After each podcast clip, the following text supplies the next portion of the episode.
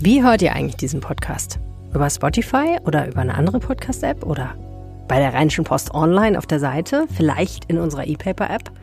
Es gibt ihn auf jeden Fall überall da, wo es Podcasts gibt und um keine Episode mehr zu verpassen, folgt ihm am besten in einer App und dann kriegt ihr wahrscheinlich sogar eine Notification, wenn er da ist. Ja, Pro-Tipp wahrscheinlich vollkommen überflüssig für die meisten von euch, weil ihr es sowieso schon so macht.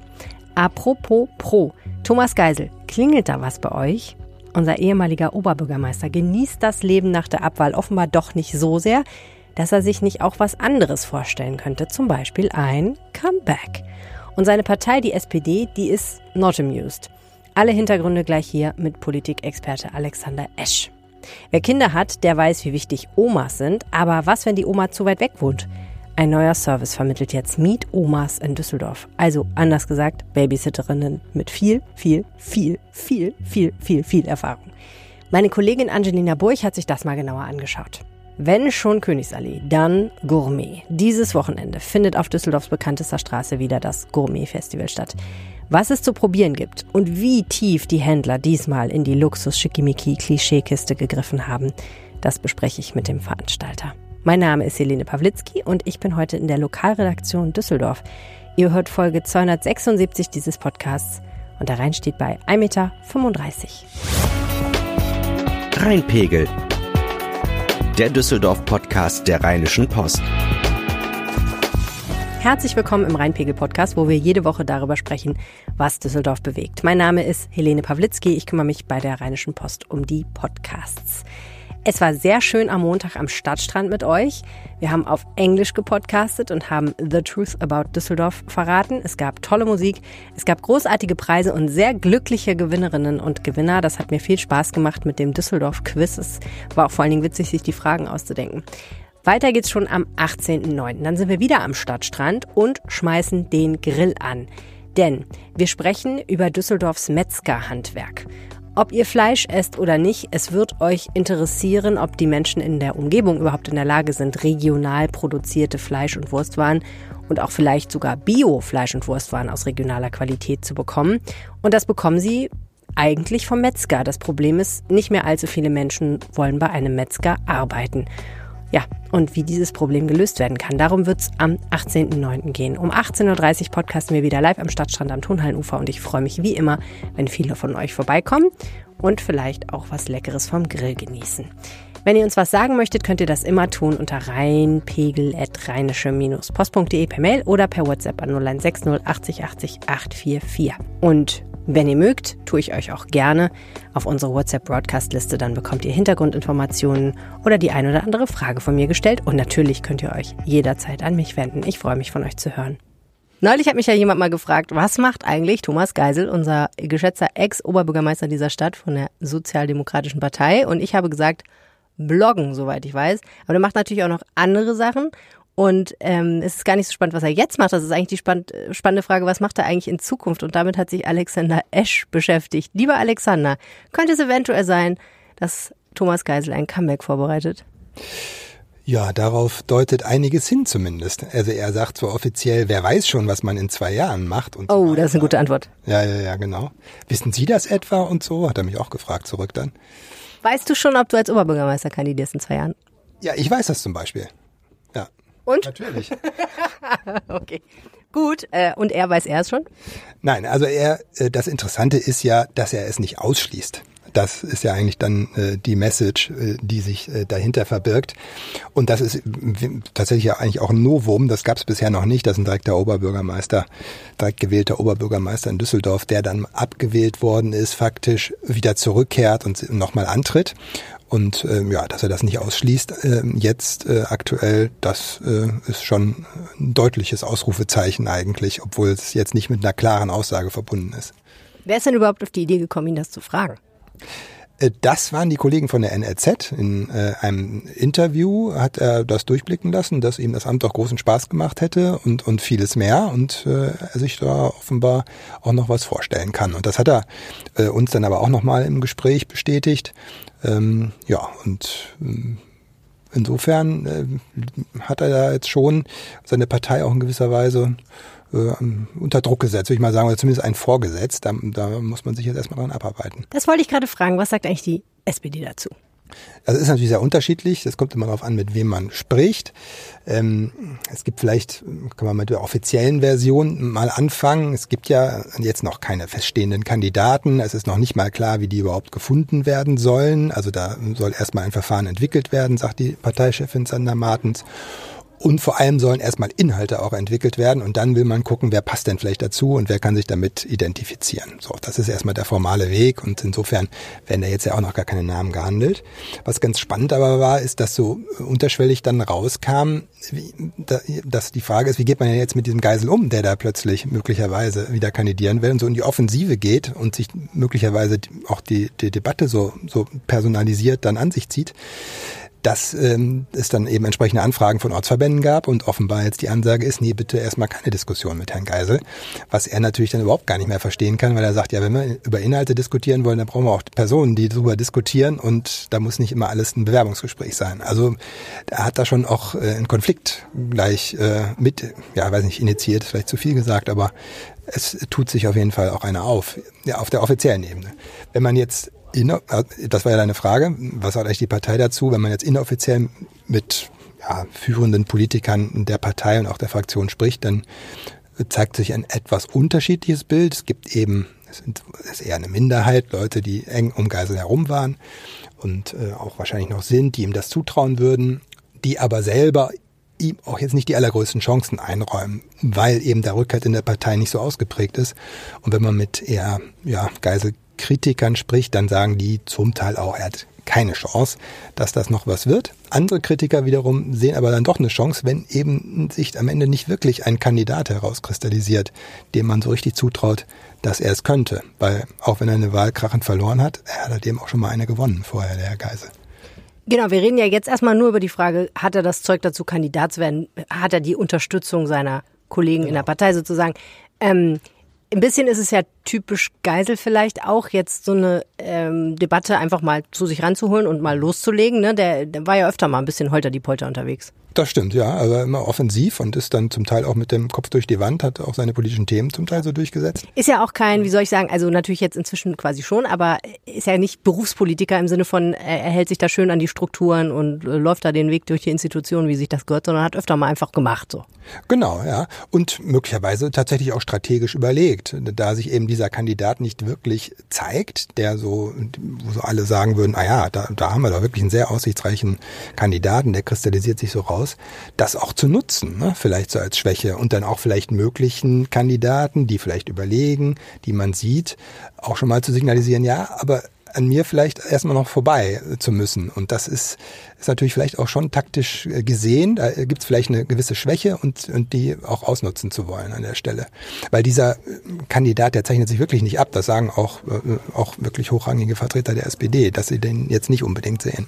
Ja, ich habe auch gerade gedacht, so ein bisschen, ich meine, ehrenvoll ist es ja, dass man sagt, wir wollen von der Sache herkommen quasi und dann die passende Person finden, die unsere Themen und unsere, ähm, unsere Forderungen durchsetzen kann letztendlich. Aber so eine Oberbürgermeisterwahl ist natürlich echt eine krasse Personenwahl einfach, ne? Sehr personalisierter Wahlkampf auch. Mhm, das stimmt. Und man muss äh, tatsächlich auch äh, eine Menge Fähigkeiten mitbringen, da so eine Riesenverwaltung auch zusammenzuhalten, also so ein Unternehmen quasi ja zu führen. Und die Leute müssen vor allen Dingen glauben, dass man das kann. Und ich frage mich halt, genau. ähm, muss man nicht eigentlich lieber mal jemanden suchen, von dem die Leute das glauben und dann hoffen, dass der die Themen dann schon mitnehmen wird? So. Ja, da spricht einiges für, auch für diese These. Also Aber die SPD sagen, möchte das nicht. Ja, nur zu sagen, es geht erstmal um sozialdemokratische Inhalte, die passen und äh, geteilt werden müssen. Ich glaube, das ist auch ein bisschen dünn. Also auch im Hinblick auf eine Wahl, weil da muss ja jemand auch am Ende wenn man den Schritt weiter denkt, ja auch eine Mehrheit hinter sich äh, vereinen. Und da müssen eben Leute in die Düsseldorfer demjenigen auch zutrauen, dass er äh, dieses Amt wuppt. Ne? Und nicht nur, dass er sozialdemokratische Inhalte gut vertritt oder äh, hinter denen steht, in, hinter einem Parteiprogramm steht, ja. Jetzt ist es ja noch verhältnismäßig früh darüber nachzudenken, muss man sagen. Die Wahl ist, wenn ich auf den Kalender gucke, glaube ich 2025. Mhm. Das heißt, man hätte damit rechnen können, dass 2024 dann das Jahr ist, wo alle sich in Stellung bringen und wo vielleicht auch der Wahlkampf schon so beginnt. Ähm, ist das denn jetzt irgendwie sinnvoll, da jetzt schon drüber zu reden? Weil manchmal, wenn man zu früh aus der Deckung kommt, wird man ja auch zerrieben darin. Ähm, ja, das ist natürlich immer so ein bisschen eine philosophische Frage fast schon, weil am Ende kann man sie, kann man sie nicht wirklich beantworten, ähm, ob das zum Schaden oder zum Nutzen äh, von, von Geisel jetzt an der Stelle ist. Es ist noch relativ früh. Andererseits muss man sagen, es ist auch nur noch ein Jahr, bis man den Kandidaten wirklich, wirklich ja präsentieren will. Und da, dann geht's ja dann wirklich los, ein Jahr vorher. Insofern muss man sich jetzt ja schon mal intensiver Gedanken machen. Und wenn man gerade so eine inhaltliche Debatte führen will, die ja dann auch noch vorgeschaltet werden soll, dann muss man die natürlich jetzt eigentlich auch mal führen. Ne? Bei den Erwägungen spielt ja eine große Rolle tatsächlich die Frage, wenn Thomas Geisel Kandidat würde, welche Chancen hätte er denn dann, die mhm. SPD zum Sieg zu führen? Wieso hat er die Wahl 2020 verloren? Ja, gab es, glaube ich, viele Gründe und vor allem auch in seiner Partei wird ähm, hat sich zumindest festgesetzt in vielen Köpfen, dass er da auch eine gehörige Mitschuld äh, dann hatte. Ne? Also er ist ja dann auch direkt am Wahlamt, hat er gesagt, okay, ich habe verloren, alles klar, my mhm, bad, genau. ich gehe jetzt. Ja, richtig, genau. Aber die Partei ist natürlich auch extrem abgeschmiert selber, nicht nur, nicht nur Geisel, der schon im ersten Wahlgang, was für einen Amtsinhaber dann doch auch äh, bitter ist, äh, schon zurücklag und dann eben auch in der Stichwahl unterlegen war. Ja, wir erinnern uns äh, beispielsweise an die Umweltspur, die, die OB Keller ja auch ganz stark nach vorne gestellt hat in dem Wahlkampf. Die hat natürlich viele verärgert, auch inhaltlich ähm, muss man sagen. Oder dieses äh, unsägliche Video mit Farid Beng, das äh, ging ja wirklich auch ähm, nach hinten los, muss man sagen, mit einem Shitstorm sondergleichen. Auch ähm, in, in Sachen der Corona-Politik, äh, glaube ich, war, war er auch wirklich nicht im, im Mainstream unterwegs, was vielleicht auch äh, Stimmen so gekostet hat. Also das, äh, da gibt es so mehrere Gründe am Ende ähm, warum er dann nicht nochmal gewählt wurde. Ja. Es ist ja sehr wahrscheinlich damit zu rechnen, dass Stefan Keller nochmal antreten ja, würde, ne? Mhm, klar, das, das, da kann man sicher von ausgehen. Das heißt, wir würden eine Wiederauflage dieses Duells erleben. Es ist so ein bisschen wie Trump versus Biden. Nein, das ist es natürlich nicht. Aber so, wir, wir kennen das eigentlich schon, diesen Wahlkampf. Ja, stimmt. Und wir haben natürlich diesen grünen Faktor noch, die ja auch als Partei, na, im Moment äh, haben sie keine gute Phase, auch bundespolitisch, das spielt ja auch immer dann in der Kommunalpolitik eine Rolle, ne? Wie das, das strahlt natürlich zurück. Ähm, Aber die müssten sich dann entscheiden, oder? Ein bisschen? Also sie müssten so ein bisschen so schon entscheiden, mit wem wollen wir denn am liebsten? Ja, also oder wenn wir nicht selber dürfen sozusagen. eigenen Kandidaten. Ja, das, das werden, ja. da werden sie nicht drauf verzichten. Ja. Das kann, ich mir nicht vorstellen. Also warum soll da nicht auch mal ein grüner Kandidat je nach Ausgangsposition in die Stichwahl gehen? Das äh, ist ja jetzt nicht ausgeschlossen. Aber es könnte sein äh, mit, mit Geisel äh, und Keller. Es gibt aber auch noch eine weitere Option, also quasi so ein zweites Hintertürchen für, für Geisel dass, wenn die SPD sich für einen anderen Kandidaten entscheidet, er parteilos äh, kandidiert.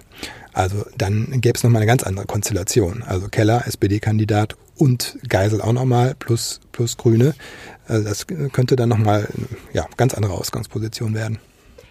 Wäre ganz schön wild, genau. Bei den Grünen wollte ich nur, also vielleicht, ich denke, sie werden auf jeden Fall ja immer wieder gefragt werden, sollte die Konstellation so sein, mit wem würdet ihr denn lieber, wenn ihr nicht mhm. selber gewinnt. Ne? Und man kann ja auch ein bisschen daran erkennen, vielleicht, was sie selber für Schwerpunkte setzen und auch auf welche Erfolge sie verweisen. Sind das die Erfolge aus der Zeit mit Geisel, sind das die Erfolge aus der Zeit mit Keller oder gibt es da irgendwelche Tendenzen? Also würde jedenfalls sehr viel rumgerätselt werden wahrscheinlich. Ne? Die müssten sehr aufpassen, was sie sagen.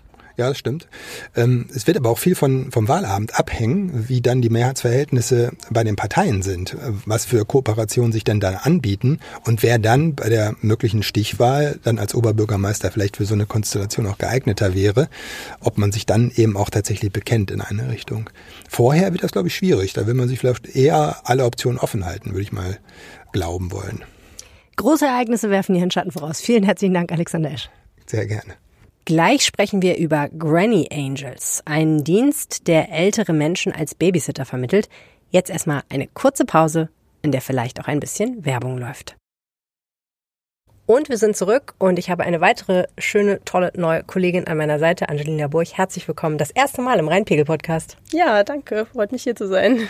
Ich habe ja ein kleines Kind und äh, als wenn man ein kleines Kind hat, hat man immer wieder das Problem, dass man eine Betreuung braucht, die außer der Reihe ist. Und äh, mit Babysitterinnen und Babysittern ist das so eine Sache, habe ich festgestellt. Ähm, normalerweise sind das ja Schülerinnen oder Studentinnen oder Studenten und Schüler. Und das Problem ist, die haben auch ein Leben und äh, das Leben führt sich auch manchmal an andere Orte und dann sind sie auf einmal weg und man steht wieder ohne da. Und deswegen habe ich neulich, als ich so nachts wach lag und dachte, wie kann ich dieses Problem lösen, habe ich so gedacht, häng doch mal einen Zettel in so einem Zentrum Plus auf, weil ich meine, vielleicht ist ja die Lösung einfach das Lebensalter. Vielleicht ist es ja eine gute Idee, jemanden zu finden, der einfach schon älter ist und freie Zeit hat und vielleicht auch ein bisschen was dazu verdienen will, der aber nicht mehr irgendwie alles zusammenpackt und in eine andere Stadt zieht oder einen neuen Job anfängt.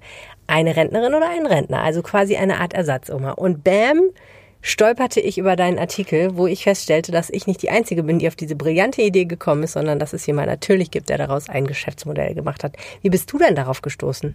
Ähm, ich hatte vor ein paar Wochen schon mal einen Artikel darüber gemacht, über dieses Startup Mom, ähm, was gegründet wurde. Und ähm, genau, da gibt es diesen Mom Accelerator, wo sich halt ähm, Mütter anmelden können oder auch Frauen generell auch, die ähm, gerne gründen möchten. Und da gibt es dann, ich glaube, sieben oder acht Mentorinnen, die das Ganze mit denen zusammen durchgehen und ähm, genau, wo sie dann alles Mögliche zum Gründen erklärt bekommen. Und da ist Granny Angels eins der Startups, die daraus entstanden ist. Und dann hatte sich die Gründerin auch nochmal gemeldet und dann kamen wir nochmal in Kontakt. Und genau darüber ist das Thema dann bei uns nochmal aufgegriffen worden. Ja, und ich kann nur sagen, also mich als Mutter hat das wirklich sehr interessiert, wie das funktioniert. Du bist ja mitgegangen mit einer Granny, also mit einer ähm, älteren Dame, die Babysitterdienste anbietet. Äh, wie, wer war das? Genau, das war die Walli. Ähm, die hat den Sohn der Gründerin von der Kita abgeholt und das war total schön. Also wir haben uns dann vorher bei der Kita getroffen. Sie hat mir dann ein bisschen schon erzählt, ja, warum sie das so macht, seit wann sie das macht. Und genau, dann haben wir gewartet, bis der kleine Niki aus der Kita kam und sind dann zusammen mit der Bahn zu ihr in ihren Stadtteil gefahren. Genau, und da ging dann ihr Mittag weiter. Da haben sie dann noch zusammen gespielt und ihn, hat sie ihn betreut, bis dann die Mutter ihn abends abholen kam. Okay, also äh, die Gründerin selber lässt auch ihr Kind bei einer G Granny betreuen. Genau, ja, ganz genau. Okay, das passt ja ganz gut. Ähm, und was hat die erzählt, die Granny? Warum, warum macht Wally das? Ähm, sie macht das wohl schon total lange, also seit ihrer Lehre hat sie damit angefangen und immer mal wieder, wenn es sich ergeben hatte. Ähm, und sie hat auch total viele schöne Geschichten erzählt, wie eng sie auch heute noch mit Familien ist, die, wo sie die Kinder über drei, vier, fünf Jahre betreut hat. Und das war total schön zu sehen, wie sie darin total aufgegangen ist und ja, wie sie das Ganze auch einfach erfüllt. Hm. Und wie funktioniert das Geschäftsmodell von Granny Angels genau? Also das Geschäftsmodell ist, dass sich sowohl Grannies melden können, die das gerne machen würden. Die werden dann auch über einen ähm, Zeitraum quasi dann genau gecheckt, also Führungszeugnisse etc.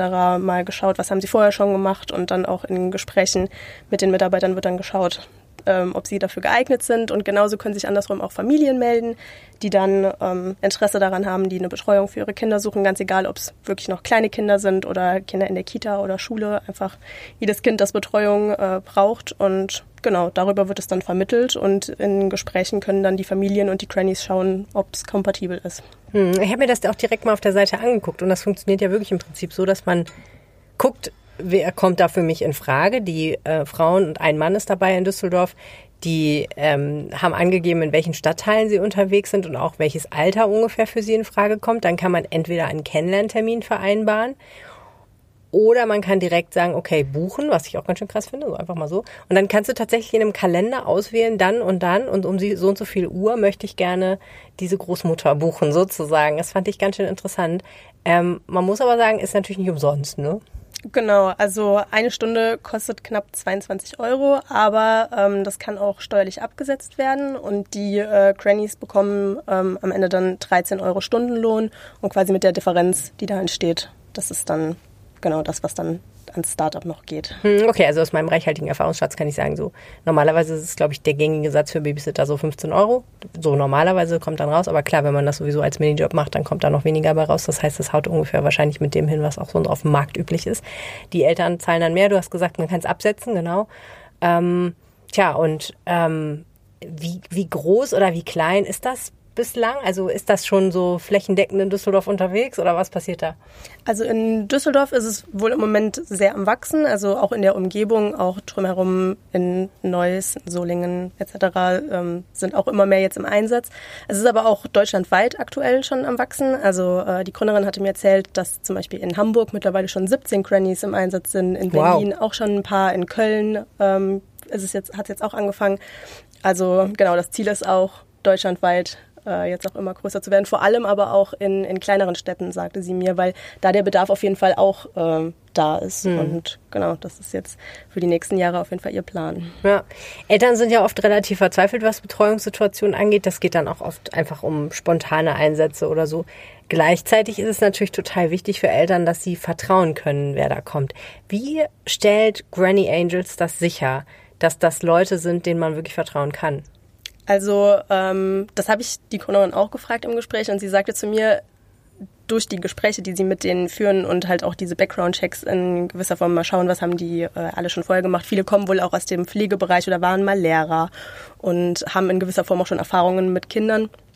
Und sie sagte auch noch äh, den schönen Satz zu mir, ich würde niemanden als Granny äh, engagieren, den ich nicht selber für meine Kinder äh, auch engagieren würde. Und ähm, genau, das, das hat man auch gemerkt, auch bei dem Verhältnis jetzt von, von Wally und äh, dem kleinen Niki, das, das hat man gemerkt, da war totales Vertrauensverhältnis da. Und sie meinte auch, sie ist auch mit der Granny selber auch total gut befreundet mittlerweile. Und ich glaube, das ist so ein bisschen das, das Konzept von dem Ganzen. Also ich werde es auf jeden Fall einfach mal ausprobieren, habe ich mir überlegt. Ich brauche ja auch gerade jemanden und dann werde ich mal berichten, wie es war. Ja, total gerne. Über äh, die Erfahrungsberichte freue ich mich dann natürlich auch. Aber es ist, äh, so wie ich das bisher miterlebt habe, es ist ein wirklich schönes Konzept, was äh, sicherlich auch vielen Eltern helfen kann. Mal schauen. Vielen herzlichen Dank, Angelina Burch. Danke auch. Gleich am Ende dieses Podcasts gibt es natürlich wieder das Wetter vom Wetterstruxi und der wird uns verraten, ob es den Menschen, die es sich ab Freitag auf der Kö gut gehen lassen, in Suppe und Sekt regnen wird oder nicht. Denn es ist wieder Gourmet-Festival und das Wetter sieht na, erst am Sonntag wieder so richtig nett aus. Ein Gourmet ist übrigens laut Duden jemand, der aufgrund seiner diesbezüglichen Kenntnisse in der Lage ist, über Speisen und Getränke, besonders Wein, ein fachmännisches Urteil abzugeben und der gern ausgesuchte Delikatessen verzehrt, ohne dabei jedoch unmäßig zu sein. Ein Feinschmecker. Das habe ich aber erst nach dem Interview nachgeschaut, das ich mit Henrik Schelkes, dem Veranstalter des Gourmet-Festivals, geführt habe. Bitte sehr. Hier auf der Königsallee kommt man mit dem Fahrrad im Moment nicht so gut durch, muss ich aus eigener Erfahrung sagen. Ich stehe vor dem Görres-Gymnasium an der Bastionbrücke mit Hendrik Schelkes, dem Veranstalter des Gourmet-Festivals, der ein bisschen schuld daran ist, dass man hier mit dem Fahrrad nicht gut durchkommt, aber der auch die Ursache dafür ist, dass man hier am Wochenende wird sehr viel leckere Sachen essen können. Herzlich willkommen im Rheinpegel-Podcast. Vielen Dank, schön, dass ich hier sein darf. Sie machen das hier nicht zum ersten Mal, dieses große Gourmet-Festival, aber es ist schon was Besonderes, wahrscheinlich es auf der Königsallee zu machen, ne? Ja, die Königsallee ist eigentlich das, das A und O, das Salz in der Suppe von dem Festival. Wir machen das jetzt hier zum zehnten Mal, insgesamt zum elften Mal. Und ähm, ja, ohne die Kö würde das auch nicht so gut funktionieren, wie es eben funktioniert. Woran liegt das? Ähm, weil die Menschen einfach sowieso da sind. Und dann kommen noch die Menschen, die wegen uns kommen. Und dann wird es sehr, sehr voll. Und äh, unsere Aussteller machen gute Geschäfte, das ist nun mal auch ein Teil des äh, Ganzen. Und die Kö ist zentral gelegen, es gibt viele Zufallsbesucher, was es vielleicht an anderen Orten etwas abseits nicht geben würde, viele Touristen, die einfach äh, zufällig vorbeischauen. Ähm, und die machen eben auch eine gute Mischung unter den Besuchern. Jetzt ist so ein äh, Gourmet-Festival für den Außenstehenden ja nicht zu schwer zu verstehen. Es gibt Zelte, in denen werden Dinge angeboten zum Essen und zum Trinken. Aber können Sie noch mal so ein bisschen ja, sagen, was, was, was eigentlich die Essenz von so einem Gourmet-Festival? Gourmet ist ja auch so ein Wort, da kann man einiges drunter verstehen. Äh, da kann man einiges drunter verstehen und das wollen wir eben auch, dass man einiges drunter versteht. Nicht nur Sterneküche. Wir haben tatsächlich auch vier Sterneköche da und da freuen wir uns auch sehr drüber. Wir haben aber auch ganz viele äh, andere Speisen und Getränke da, die der Durchschnittsmensch vielleicht eher als normal bezeichnen würde, die hier ein bisschen aufgepimpt werden, äh, die haben besondere Zutaten, eine besondere Zubereitungsweise und das macht es so besonders. Also die Mischung macht es im Endeffekt und ähm, Gourmet hat ja nicht nur was mit dem Essen selbst zu tun, sondern auch mit dem Ort, wo man es einnimmt. Und das ist natürlich am Köhlgraben, finde ich zumindest, tatsächlich sehr, sehr schön. Man sitzt unter den Bäumen, äh, im besten Fall im Schatten, weil es Sonne gibt und ähm, guckt auf den Köhlgraben und diese Atmosphäre macht es doch ziemlich besonders, ja. Werden wir doch mal konkret. Fangen wir doch mal mit den Sachen an, die Sie genannt haben, die ein bisschen gepimpt werden. Was genau kann man hier essen und trinken? Mm, naja, es gibt auch, auch die banale Currywurst, sag ich mal. Die wird hier aber, also ich bin kein Koch, das muss ich mal dazu sagen.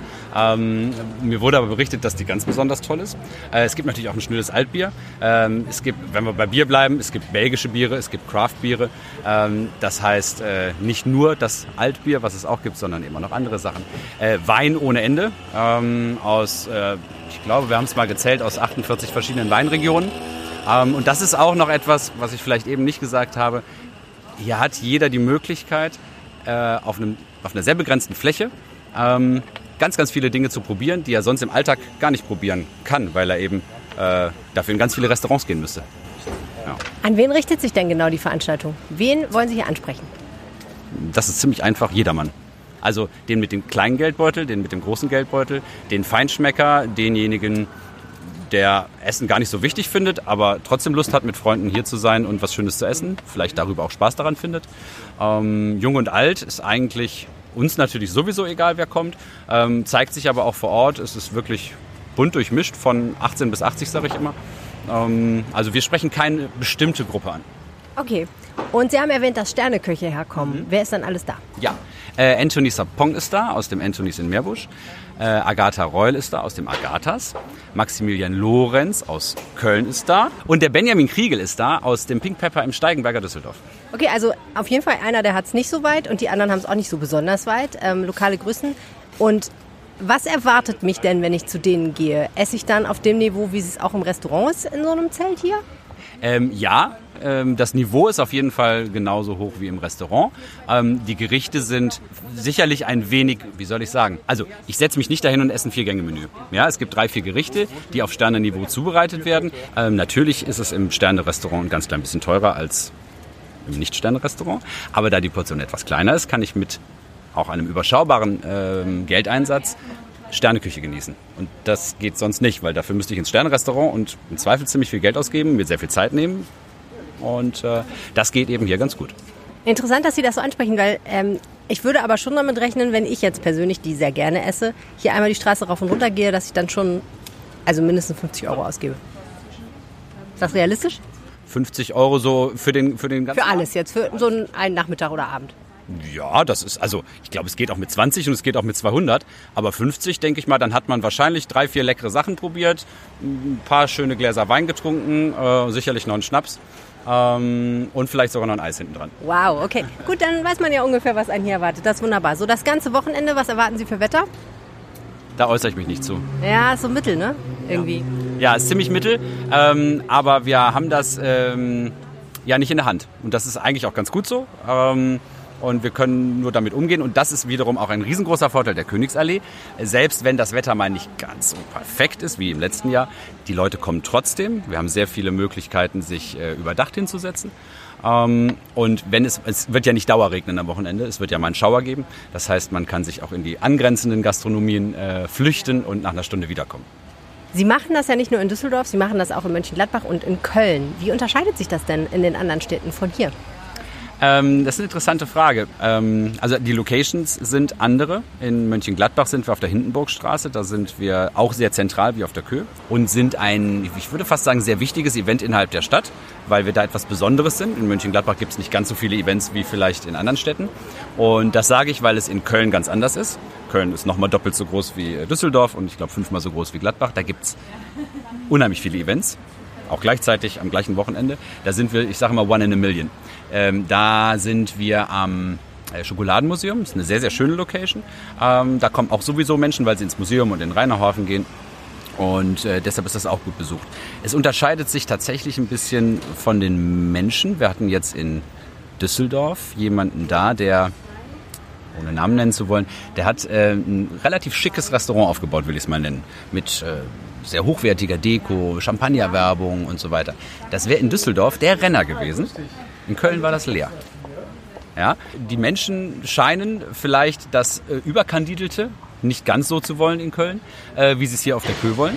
Weil hier wäre der Laden, Entschuldigung, bumsvoll gewesen. In äh, Köln war der leer. Das war eine ganz interessante Erfahrung. Also es gibt schon einen Unterschied. Der Kölschstand in Köln läuft gut, ja, vor allem wenn Kölsche Musik läuft. Und in Düsseldorf ist es, glaube ich, schon ein kleines bisschen, sagen wir, schicker. Das ist ja ein stetiger Streitpunkt eigentlich in dieser Stadt, Ja. wie man es eigentlich genau nennt und ob es überhaupt existiert.